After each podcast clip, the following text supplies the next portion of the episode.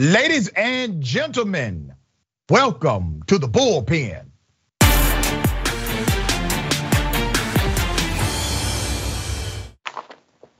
In the bullpen today, we have Mr. Grayson Quay, weekend editor at The Week and columnist at The Spectator World.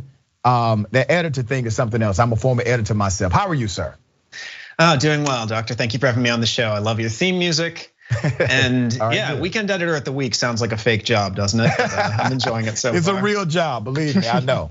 okay, um, we're going to talk about the Russia-Ukraine conflict, Russia invading the Ukraine, primarily from the perspective of the GOP's response, because their response to me is more ironic than the response of those on the left. But we could talk about both. I don't want to presume what you know, believe about that topic. So if you would, give us your sentiment and I will respond. Yeah, so there are a few different uh, messages coming out of the GOP right now. Uh, most notably, I think, and uh, coming from former President Donald Trump, I just rolled my eyes through that entire interview. Um, mm-hmm. I think Donald Trump's number one issue, as always, is Donald Trump. Yeah. Um, and he just can't seem to focus on much of anything else. Uh, the more establishment line from the GOP seems to be that uh, President Biden's not doing enough with his sanctions. And then you have kind of the more populist line, which is why is this any of our business at all? You know, and you're correct. You're absolutely 100% right. So let me dissect a few of these political positions of the right. You have Candace Owens. I know she doesn't represent mainstream, but she kind of does. All right, she's very popular. She raises a lot of money. Uh, and she's someone who is worthy of the endorsement, or people try to get her endorsement who run in the Republican primary Republican Party.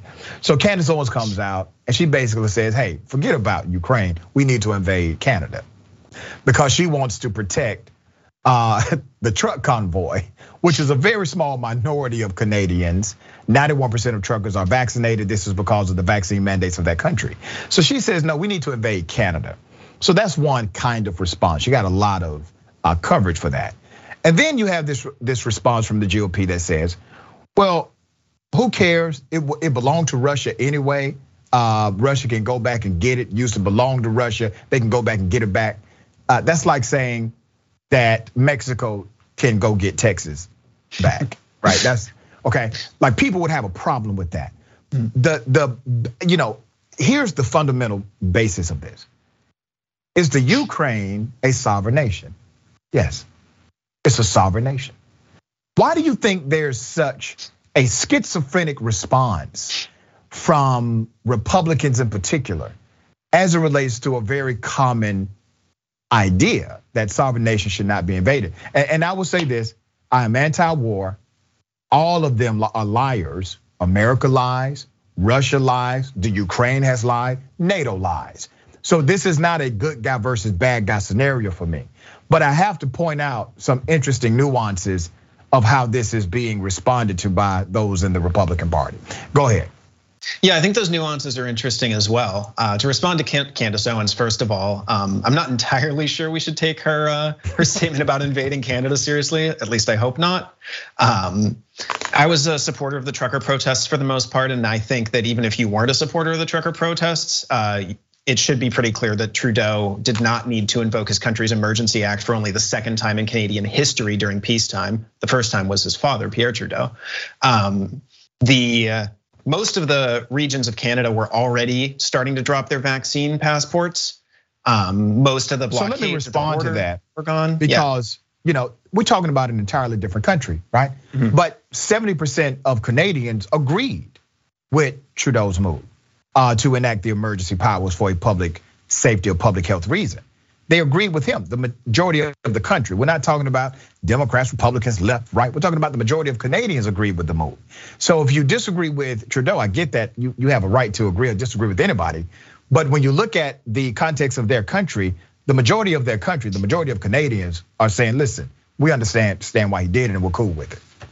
Yeah, sure. Well, I mean, the majority of Canadians can be wrong. They eat ketchup chips up there. I mean, but this on. is about. Wait a minute. Wait a minute, brother. Think about what you're saying. I want you to really consider it.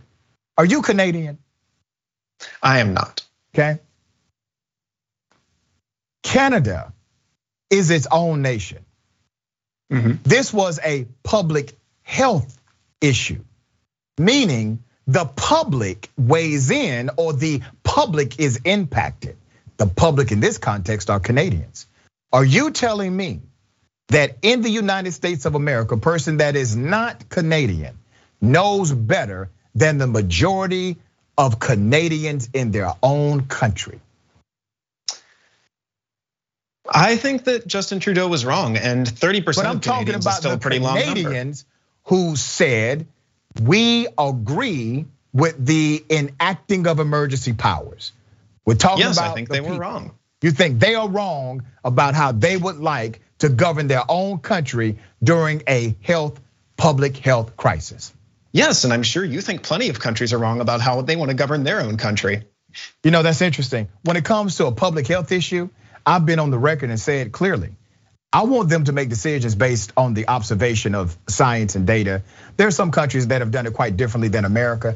I'm okay sure, with that well, as long as I imagine that uh, Kim Jong Un has a very high approval rating in, in North Korea, but I are think you comparing? You, you wait a minute. I would say that you think Mr. that Quay. they know that you know better than them how they Mr. want their own Quay. country run, right? Mr. I'm not comparing Canada to North on. Korea. I'm Come just saying there's nothing inherently wrong Mr. with disagreeing with a majority. No, that's fine. I just country. wanted to highlight the irony of that. But Mr. Quay, you cannot compare a fake poll, which is all you get from Kim Jong Un, to an independent third party poll that's external of the Canadian government surveying citizens of Canada. You cannot compare those surveys, sir. Come on. You're right. Fair you enough. know better than that. Oh, I'm sure if you ran a real poll, Kim Jong Un would have pretty high approval ratings too. Those people uh, are pretty well, they've been indoctrinated. That's very Remember, sad. Exactly. 100% exactly. of the media, right? They control all the media, so yeah, they probably think a certain way about the guy. Sure thing. Yeah. All right. But all right, to, to, to, circle back to the uh, to the Ukraine thing, yeah, I don't think that there's any comparison between what Russia, what uh, Justin Trudeau's done and what Vladimir Putin's doing. Okay. Obviously, if I had to choose which country I wanted to live in, if I had to choose if I wanted to be a Canadian trucker arrested in Ottawa or a Ukrainian soldier on the front lines right now, there's there's no question, right? Yeah. All right. So let's talk about the action of uh, Putin. Uh, Trump has said his actions were genius. Okay. Um, we went through four years of his presidency where he basically um, licked the boots of Vladimir Putin, disagreed with all of his intelligence agencies, and agreed with Putin's response to them. Um, and now you see what's happening, right? You you are clear that what Putin is doing is in fact an invasion in a sovereign nation, right? There's no ambiguity about that, right? Certainly, yeah. There's no ambiguity okay. there. This is a war of aggression, and I'm right. absolutely uh, willing to condemn that. All right, now here's the other side of the coin, because the question is, and I know people say, well, you know, black folks aren't really part of that argument. I've heard that from my commentary yesterday. Uh, if we go to war, black folks are part of that argument. Black folks are part of the deployment. All right, sure. families all across, right?